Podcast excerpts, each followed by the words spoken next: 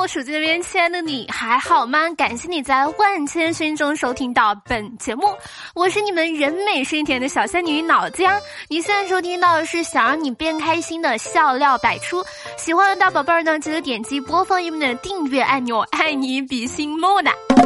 不知道各位小哥哥小姐姐那里降温了没有？我反正是冷的，连秋裤都穿上了。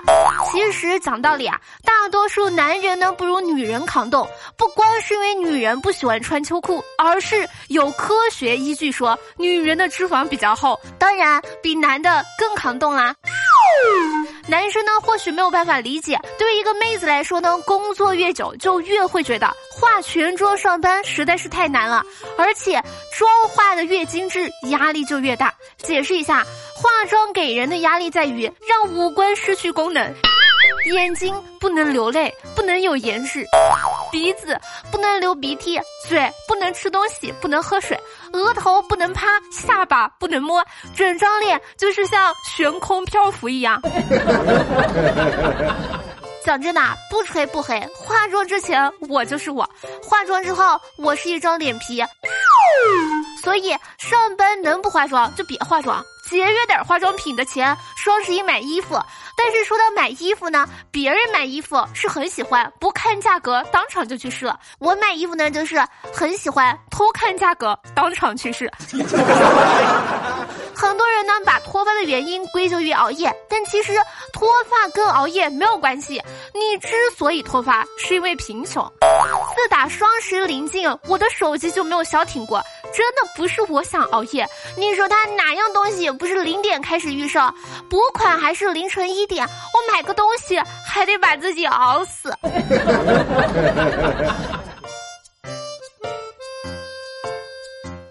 昨天呢，和朋友聚餐，突然感到一阵心痛，我闭上眼睛，捂住胸口，表情扭曲，快速的把手机扔到桌上。朋友小心翼翼的问我说：“你怎么身体不舒服吗？”我说：“没事儿，又要还花呗了。”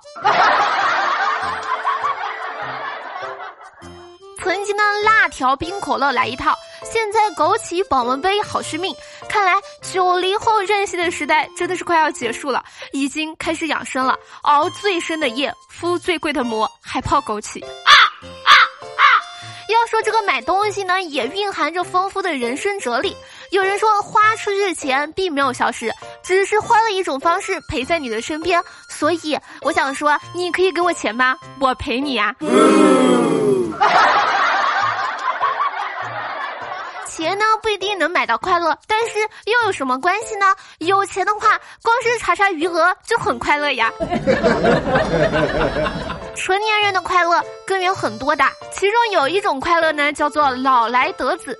在前段时间呢，山东枣庄一个六十七岁的高龄高危孕妇呢，产下了一个女婴。由于产妇的年纪较大、新生儿足月等因素呢，产妇和新生儿均被送入 ICU 观察。这事儿呢，可是全国头一份儿。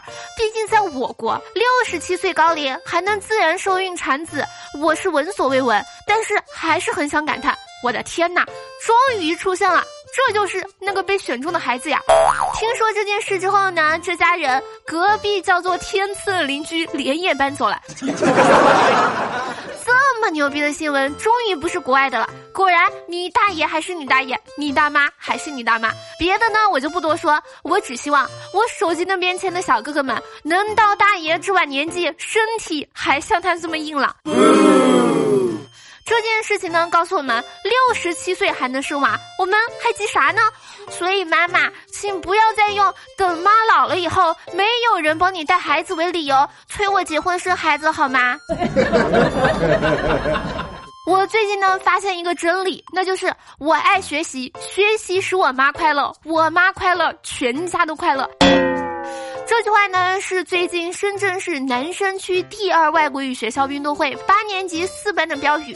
讲真的，真的是你妈快乐，你跟你爸才能快乐，吃得饱穿得暖，妈妈呢才是一家人的快乐源泉。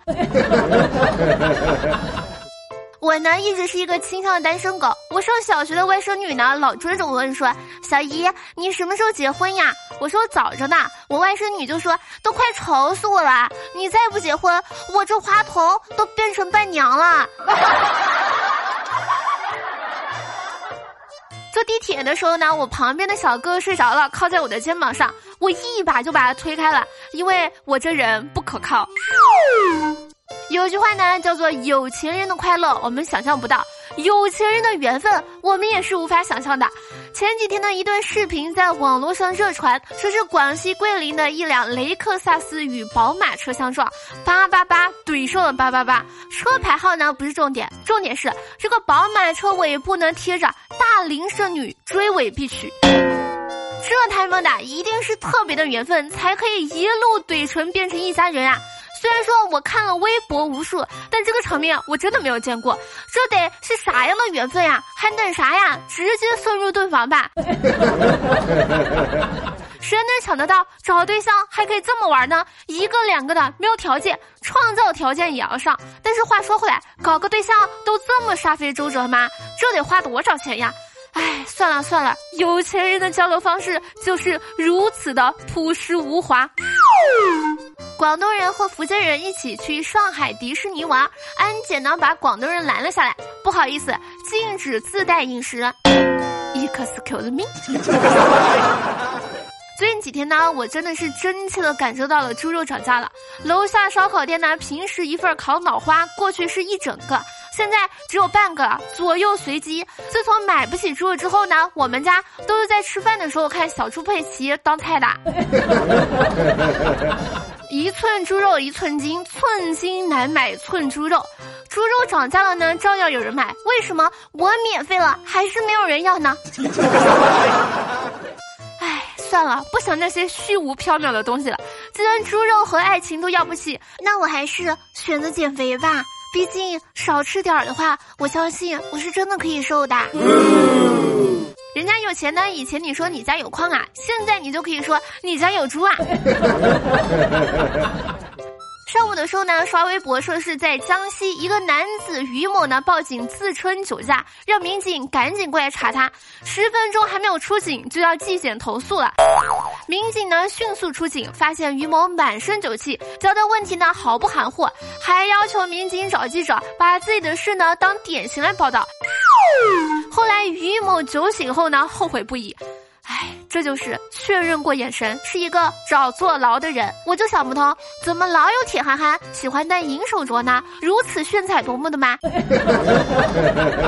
民警的内心是从来没有听过这么无理的要求，这难道是酒驾新闻看多了，都膨胀到决定以身试法了吗？但凡有一粒花生米，也不至于醉成这个样子吧？实不相瞒，每次遇到查酒驾的，我其实也超想吹一下的。我要是有车，我就吹了。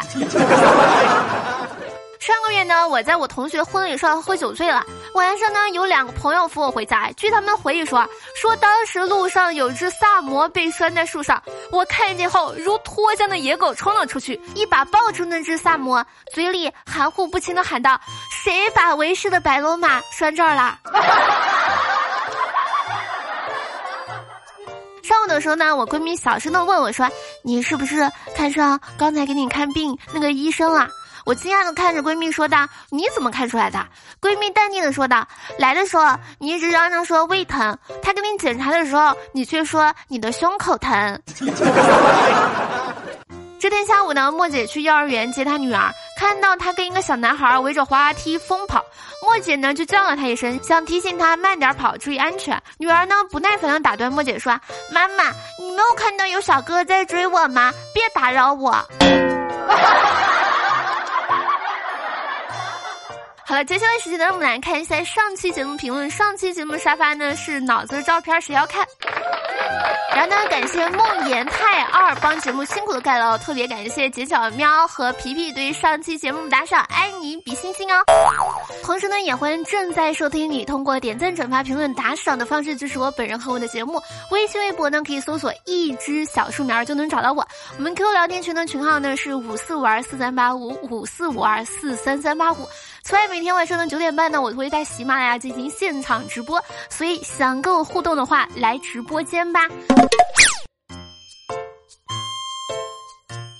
好了，以上呢就本期小小百出的全部内容，感谢你能从头听到尾，所以本宝宝今天也必须完了，我们下期节目不见不散，拜了个拜。